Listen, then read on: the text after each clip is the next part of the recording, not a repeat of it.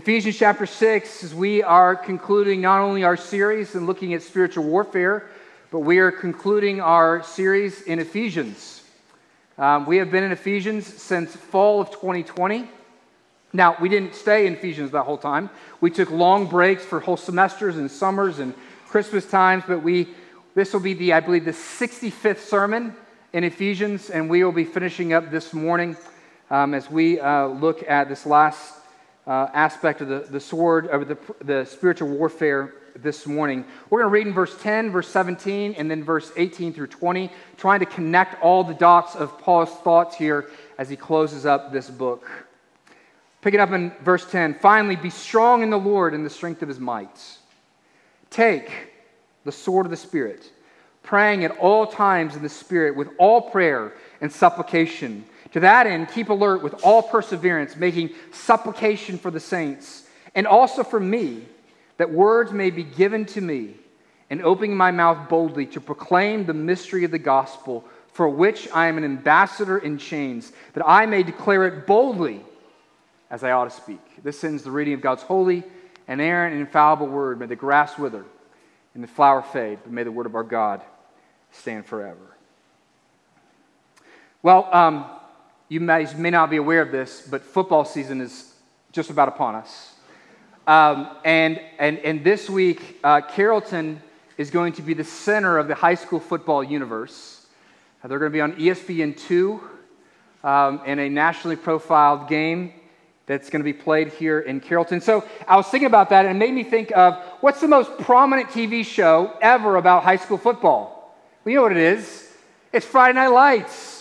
You gotta love Friday Night Lights. I mean, explosions in the sky, the music that goes along with it. Friday Night Lights is an awesome show. It, at times, it's, it's soap opera, and other times, it is poignant and intriguing and insightful. And what's, what's intriguing about, about Friday Night Lights is it's, it's based in, in a kind of a, a look at a, a high school football team, and particularly a coach in a small Texas town, which is in the smack dab in the Texas Bible Belt.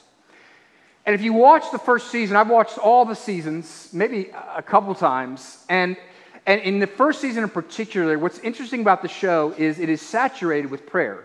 Almost every episode has a scene where someone is praying.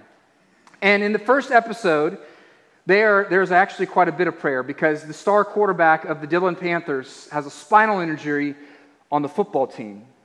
And what is put on display, interesting for the rest of, of, the, of the episode, interestingly enough, is there's a couple places where there's prayer. And the, the way people pray actually displays something of what they believe about prayer and what it is for. Many of the prayers that you hear are view prayer as simply a, a magic wand, like kind of like Harry Potter. Andy mentioned Harry Potter last week. Expecto patronum, right? He has to get the words just right and he's practicing, practicing getting the words right, and if with the right emotion, intonation, and this is how some people view prayer. They get on the football field and they're just incantations, it seems like. Lord, we believe that you're going to heal the quarterback.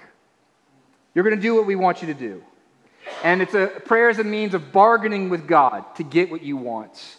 Others in the town idolize football so much in this particular football team that really, I mean, they couldn't, I mean, they care about the boy, but it, that's secondary to how the football team's going to go. And so their prayer's about the state of the football team. That's what they care about. Are we going to be okay? Are we going to be able to compete for the, for the state championship? And you know what? Sometimes that's what our prayers are about. Our prayers are just there to give us the idols that we desire. Others don't pray at all because they don't have any interest in God. They don't believe God is there or they don't believe God listens. But then there is Coach. His name is Coach Taylor. Coach doesn't pray with strong incantations, saying and declaring that this boy is going to be healed and doing what, saying whatever it's going to take to get him back on the football field. No, when he talks to his team, he doesn't pray that they'll win. He doesn't pray that the quarterback will be healed. He says this in the midst of everything that's happening, God, give us the strength to face it.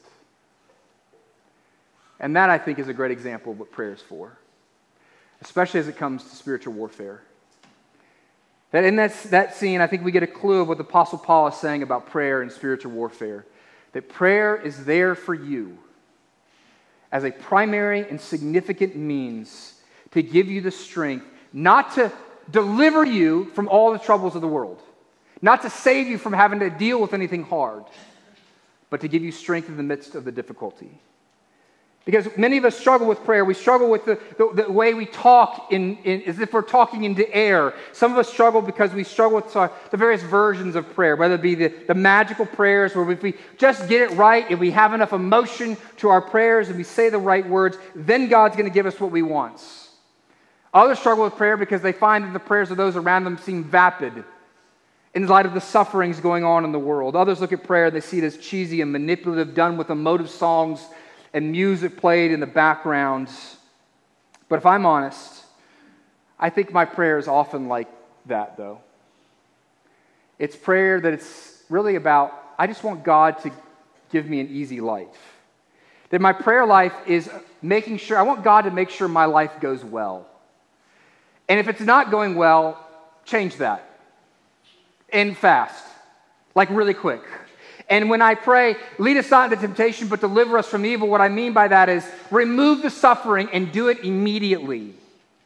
It's like, you know, the old, we think of prayer sometimes as like the old survivor challenge in the show Survivor, when they would get immunity from some difficult task on the show. And we'd say, oh, if I just pray enough, then God will give me immunity. You know, I, I play these mind games with myself sometimes when I pray, especially as it comes to my kids. I, I look at my, my kids and I go, man, I'm really screwing up parenting. And this is not going well. But then I go, you know what I'm doing? I'm probably praying for my kids more than other people. And so God's going to give me kids that walk with Him, isn't He? It's weird the mind games we'll play. The reality is maybe He won't. But the prayer that Paul wants us to pray is whether our kids walk with Jesus or not, or whether we're sick, or whether there's difficulty in the midst of the journey of suffering and difficulty and temptation, that what we should pray and why we should pray is because we need strength. We ask Him maybe not to simply just remove the suffering from our life, but the Lord give us the strength as we walk through it. And that is what the Apostle Paul is saying here. The purpose here in verse 10 is he says, Stand firm. May you have strength in the Lord. And he finishes that thought about how one has strength in the Lord in the midst of the warfare, in the midst of the battle, by saying, You got to pray got to pray. And he particularly says you got to pray in the Spirit. And praying in the Spirit. Now, a lot of people confuse what that means. They think it means maybe you got to speak in a certain way, maybe with tongues. But this is a command to everybody who's a Christian. Everybody pray in the Spirit. And we know from Paul and other places that not everybody has the gift of tongues. And so that's not what he's talking about. So, what does it mean to pray in the Spirit in such a way that you get strength for the battle? Well, I'm going to talk, that's what I'm going to talk to you about this morning. Four things I want to say. Prayer in the Spirit strengthens us in the midst of the battle. Prayer in the Spirit strengthens us in the midst of the battle because by it, first, we are mindful of the presence of God with us. We are mindful of the presence of God with us. To pray in the Spirit, first and foremost, means that you're praying in relationship with the third person of the Trinity God the Father, God the Son, and God the Spirit. Your prayers are done through the Spirit who gives us access to the Father. That's what Ephesians has already claimed to us. In Ephesians chapter 2, verse 17 and 18, he says this Jesus came and preached peace to those who were far off and peace to those who were near. For through him we both have access in one Spirit to the Father. How do you get to speak to God the Father as his child? It is through the Spirit. It's because you have been gifted with this relationship in the Spirit and he is with you. Ephesians chapter 2, verse 22, he repeats this. In him, you also are being built together into a dwelling place for God by the Spirit. Meaning, you are indwelt with God's Spirit. You are close to him and he is close to you. So, the pray in the Spirit means that you have access to the Father and we are indwelt with the Spirit of God. Prayer, in its most di- simple definition, is talking to God. Prayer, in its most simple definition, is talking to God. But how do you have how do you get to talk to a God who is merely who is distant and absent from you? Well, to pray in the Spirit is to say, no, no, he's not distant and absent from me. He is right here with me. To pray in the Spirit is to know wherever you are, you are praying, you're mindful that God is there with you, and you're welcome in His presence. And not only that, but He has taken up residence inside of you. It is to commune with, you, with God. And the implication for that, for the, for the practicalities of our prayer life, is seen in what Paul says. There's four alls in this passage of these three verses in 18 through 20. Pray at all times, in all occasions, with all perseverance, and for all the saints. And what this means is because God dwells with you and goes with you anywhere, it means you can pray with Him for, to Him anytime and in any way. What makes prayer the means of strength in the battle is that the weakest Christian can, at any period of his life, at any moment of the day, in the midst of any circumstance, cry out to God, and God hears, and God is there with them. That means you can sit in the doctor's office waiting for the news, and there you can pray. And you can be in the office, and you can have a task in front of you that you don't feel capable to do, and there you can pray because He is with you. And you can be holding and rocking a crying baby at two in the morning. And the darkness of the night, when you're struggling and you don't know how to soothe that child, you can pray because even there, He is with you. David, psalmist says that even if I go down to Sheol, that is the place of death, there you are with me. And that is the truth if you're praying in the Spirit. And you know, he says you can pray in any way. That means he, he says they're making prayers and supplications. Now, to us, that sounds like re- re- repetition.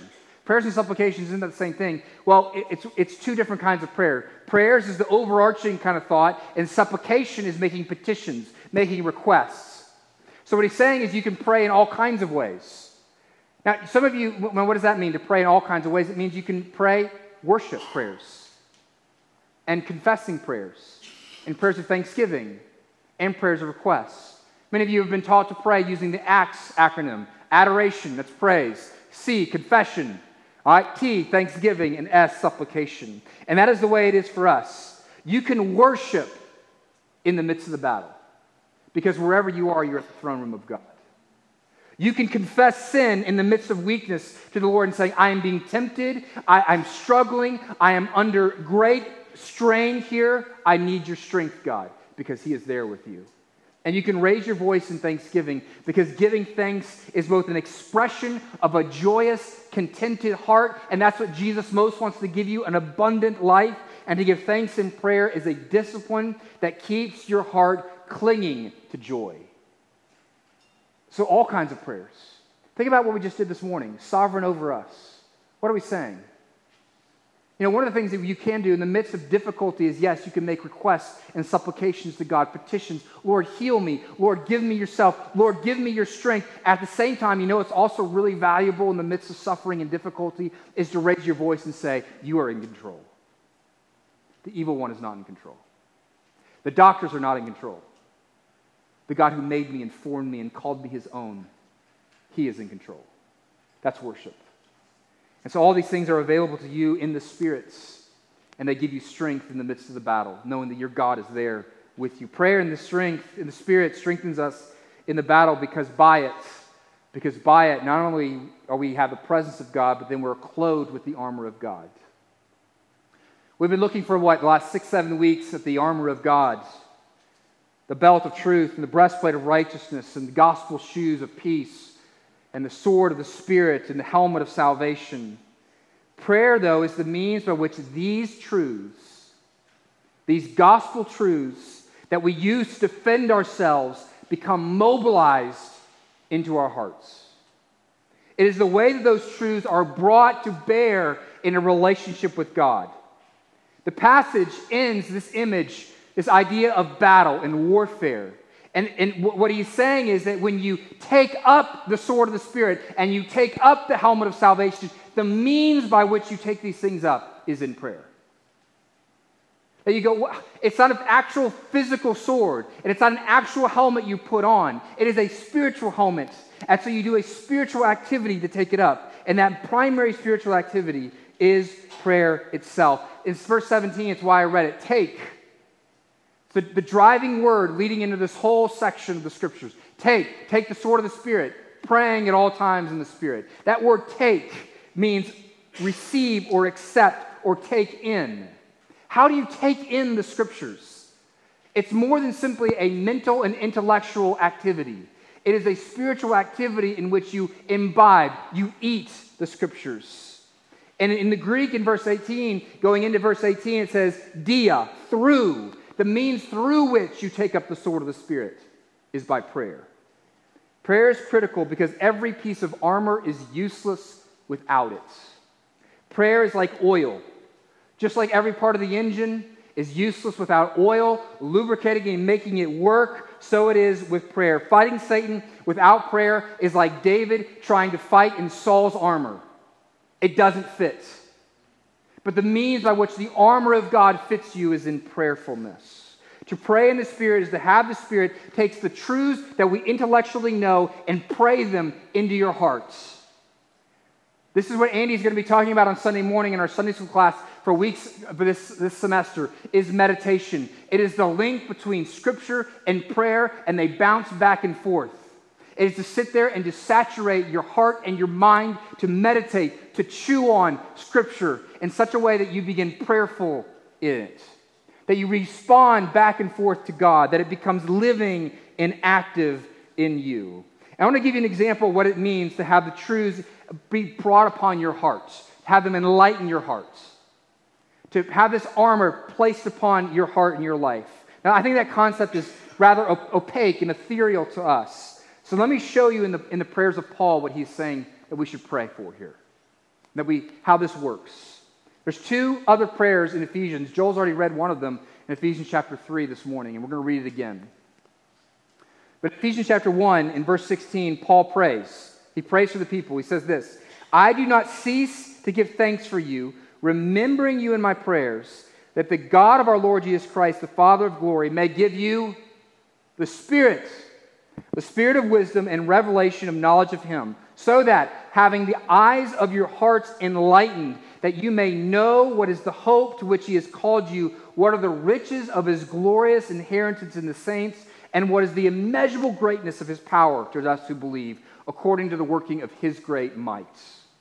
What is Paul praying there? He's praying that we would know the armor, that, that the armor would be placed upon our hearts, that it would lighten our hearts, that through the Spirit we might know God and know God's power, and knowing that, that they may have hope in the midst of the battle. We see the same thing in Ephesians chapter 3. We'll read that.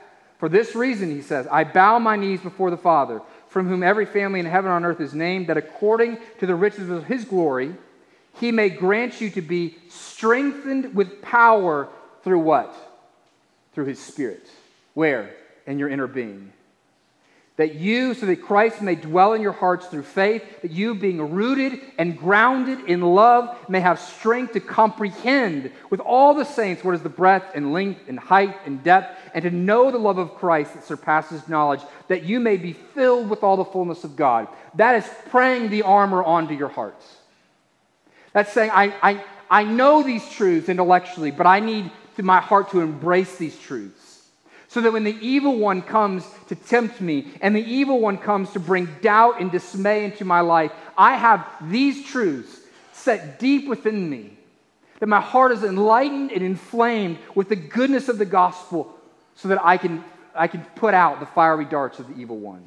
Well, Paul prays for these Ephesians believers. He prays that in, in all the midst of all the stuff that's coming at you, that your hope will not be taken from you that when the evil one uses suffering to bring doubt in your life, that no matter what comes at you, that you will know the power of the one that raised you from death to life, that no matter what fiery arrows come at you, that you will extinguish them with what? The love of God in Christ Jesus. I pray that when terrible things come at you and in your being, you want to believe that God does not love you. That if God loved me, He wouldn't allow this to happen in my life. But the good news of the gospel would say that is a lie. That is a lie from the pit of hell and it smells like smoke. And that you know in the depths of your soul that the Spirit would cry out and say, No, you are beloved of God. That is the armor at work upon you.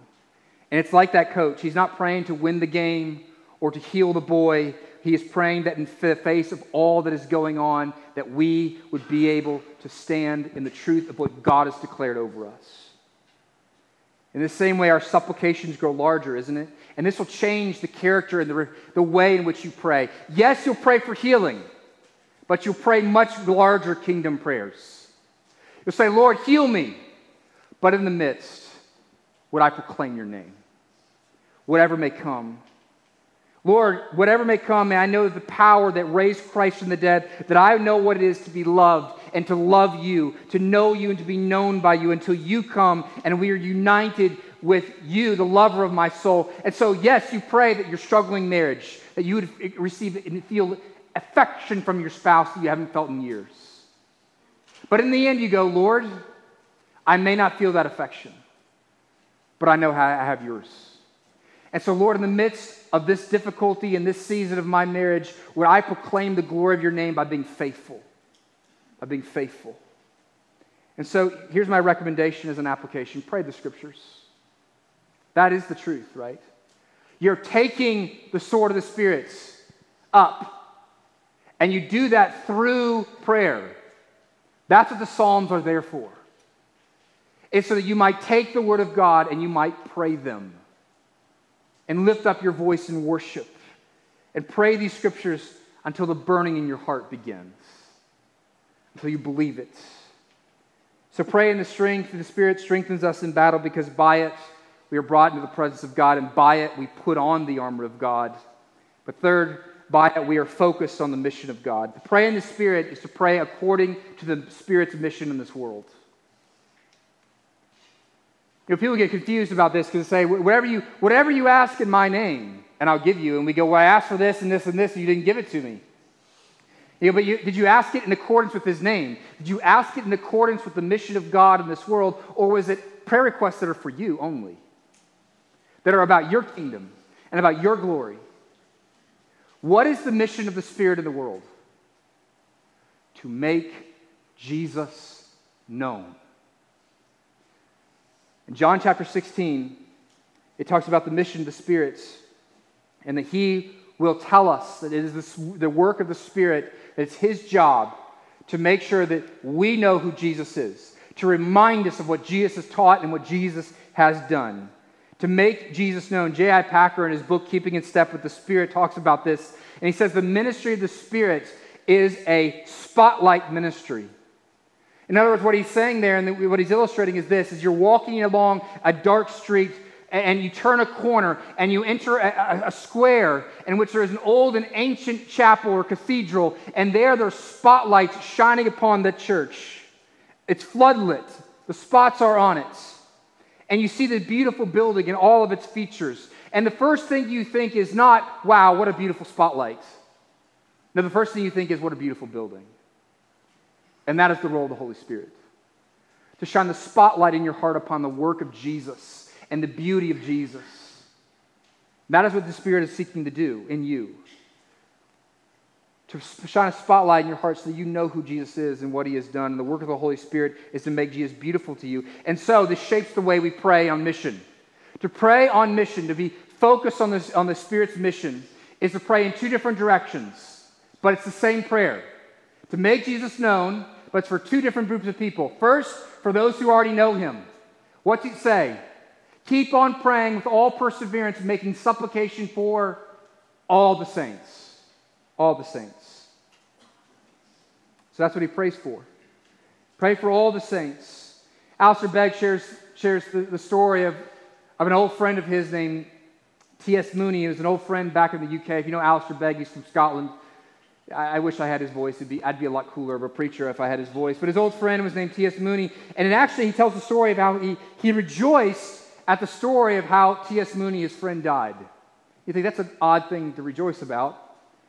But this friend's name was T.S. Mooney. He was from Ireland, and Mooney would write to Begg often and say this I remember you daily. And I love this description. I remember you daily at the best place. Meaning, at the throne room of God, I remember you, my friends. At age of 83, T.S. Mooney died, and when they found his body, they found him in his bedroom, and he was fully dressed in his tweed suit, and he had his tie on, and he was kneeling on the floor next to his bed. And when they moved his body, underneath his chest with his Bible and his prayer lists. Of all the people for years upon years, including Alistair Begg, who he had prayed for, do you pray for the people of God? You pray for the people of God. This is why Paul prayed the way he did. He prayed the work of the Spirit, the mission of the Spirit would make known to God's people Jesus. That's what he prays in Ephesians 1 and Ephesians 3. Would you know Jesus? Would you know his power? Would you know the hope you have in him? Would you know his love? And so I just took three weeks off preaching, and yes, I took vacation time, and yes, I did other things like create goals and work on the church budget. But every year I try to update my prayer cards. And so last week and my last week before coming back to preaching, I updated my prayer cards. Every single one of these cards represents a family in this church. And I have your name, and I have your kids' names. And before I have specific prayer requests, my first prayer request for all of you is that you would know the beauty of Jesus. I don't know much, but when I do this, I know I'm doing something right. So this is what we are doing. And you might, you might ask, well, here's, here's the issue. I, I, I thought this was all about how do I have strength for the battle? How does me praying for other people give me strength for the battle? Well, in the context of Ephesians, what has Paul been teaching on before we get to the spiritual warfare? What's the context? Relationships, marriage, parents and children, managers and servants, those who work for them. And then in Ephesians chapter 2, Paul talks about how he longs for us to be united and reconciled and one together in Jesus Christ. And then he believes in it so much, he brings it back up in Ephesians chapter 4 and says, I want you to be united together as God's people. And so, what's one of the main ways in which the evil one seeks to do warfare in this world? By destroying us. By destroying us. By destroying our relationships And so, the battle the evil one loves to bring about, the way he wants to steal your joy is to steal and destroy your relationships. And so, pray for them. You know, it's very difficult to hate people who you're praying for. I'm not saying you can't do it, but it's more difficult. and so, we pray for one another. We plead for the Holy Spirit to do a mighty work, that we would all know Christ Jesus so that we grow up together. And so, yes, you pray for those little ones because their discipleship is involved in your discipleship. And Ellie Jane's discipleship is involved in my discipleship because we grow up together in Jesus Christ. But not just that, so we don't just pray for the saints, though, that they may know Jesus Christ. We also pray for those who don't know Christ and for our proclamation of Him. What does Paul pray for? At the very end, verse 19 and 20, essentially his last kind of words before he, at the end of the book, and we're not going to look at it in the last couple of verses of Ephesians, he does what he normally does, where he says, Say hi to this dude. He gives shout outs for a few verses. And then he's like, Peace out, okay? But his last kind of declarative and teaching moment is he says this in verse 19, and also for me, that words may be given to me in opening my mouth boldly to proclaim the mystery of the gospel for which I am an ambassador in chains, that I may declare it boldly as I ought to speak. What's Paul praying for here? Yes, pray for the saints. Pray for the saints that they would know Jesus, but also pray that you would speak the gospel with clarity and with courage. Keep the main thing the main thing. He is, now what's interesting, Paul is writing this book in Jail. He's always writing from jail. It's the only time he has time to get anything done. He's out preaching the gospel. He's like, good, finally. I had so many things to write. Someone arrested me and put me in jail. So here's a man in jail. He is besotted by challenge after challenge and difficulty after difficulty and suffering after suffering, and he is being persecuted for the faith. And what's his main prayer request? It is not take away the persecution. And if you talk to any faithful believer as part of the persecuted church around the world, their request is not that the persecution would go away. It's the same request as Paul's. That in the face of the persecution, I would have courage. That in the face of my suffering and my sickness and my difficulty, that I would obey him and I would declare the glories of Jesus.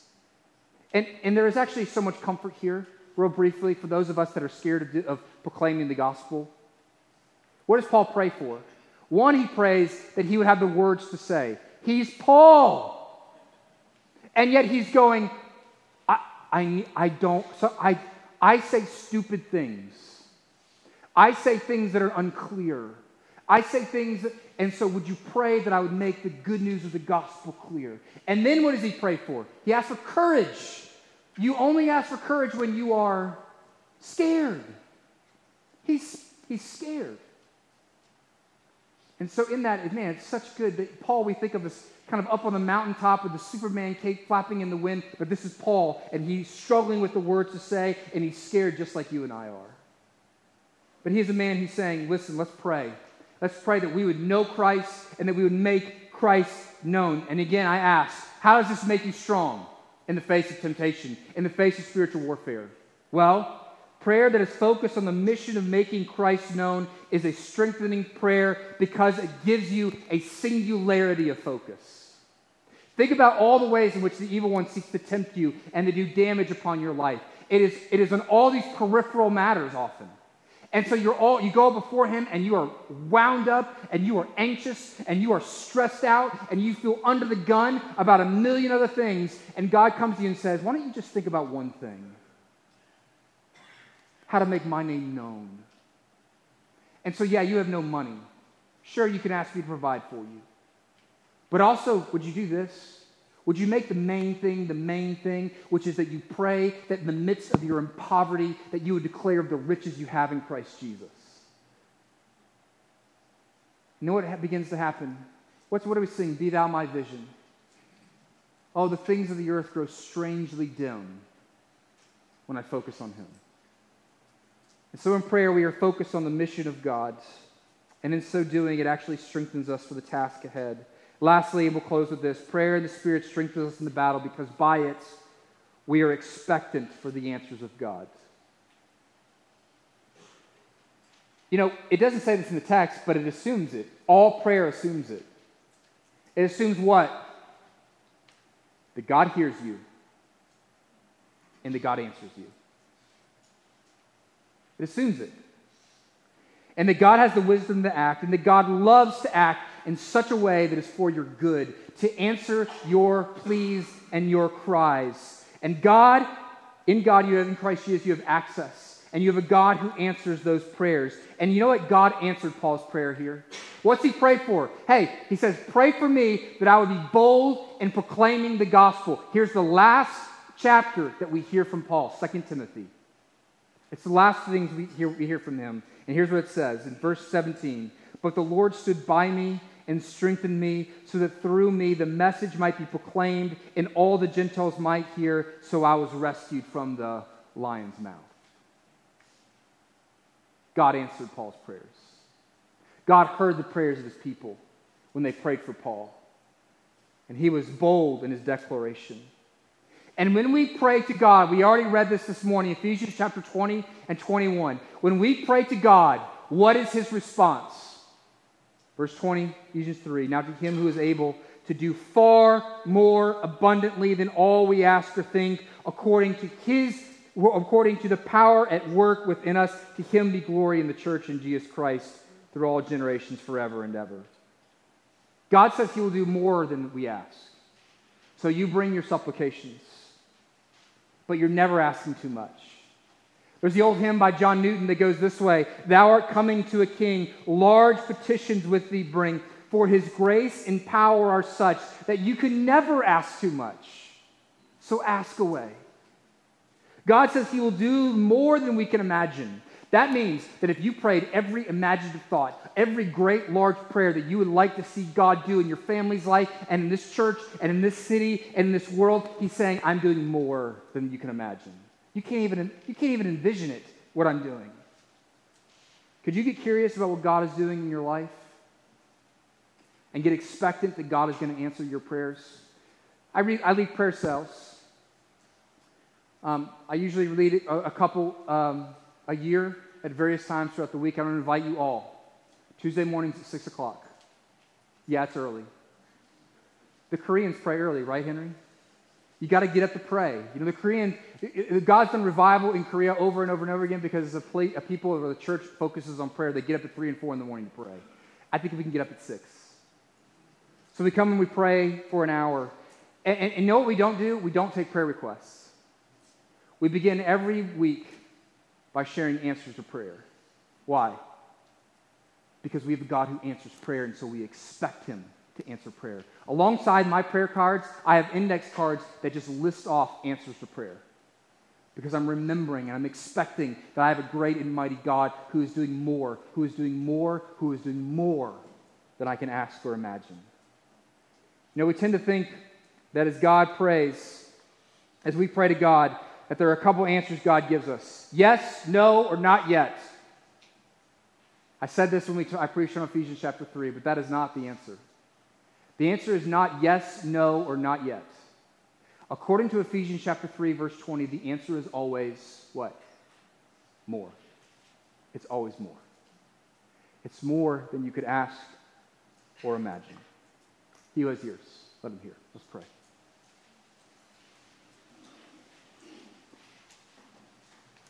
Heavenly Father, in order to be strong for the battle, we need exercise. And some of us need medication, and some of us need a good therapist. But what we need more than anything else is to dwell with God, is to draw close to the mighty one in heaven, to have his ear, and to hear his voice. And so, Heavenly Father, this week, I think that the temptation that we would most often experience is that the evil one will want to do whatever he can to keep us off our knees. And so, Heavenly Father, I pray that you would restore to us the joy of our salvation, the delight of our hearts, by bringing us to our knees again. Would you do that here in this midst? Would we be a people who individually pray and corporately pray, calling upon our mighty God who always answers with more? We pray this in Jesus' name. Amen.